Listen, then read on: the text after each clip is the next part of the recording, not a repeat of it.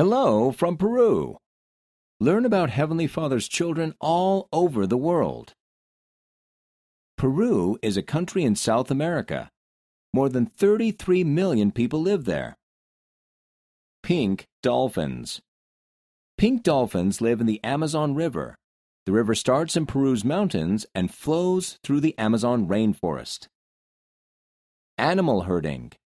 In Peru, people raise sheep, llamas, and alpacas in the mountains. They use the animals' wool to make clothing, blankets, and rugs. Machu Picchu. Machu Picchu is an ancient city high in the Andes Mountains. The Inca people built it hundreds of years ago. They used rope bridges to climb across canyons. Healthy tip Sunshine Vitamin. Vitamin D keeps your bones healthy. You can get this vitamin from the sun.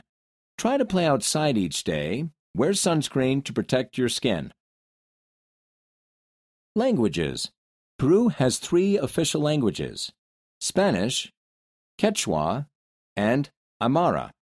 Most people speak Spanish.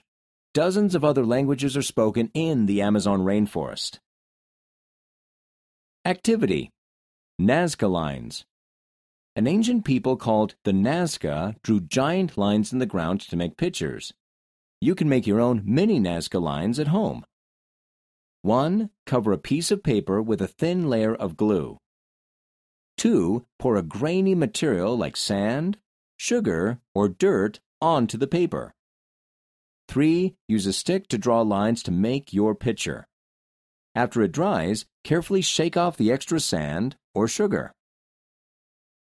Recipe Papa a la huancaina.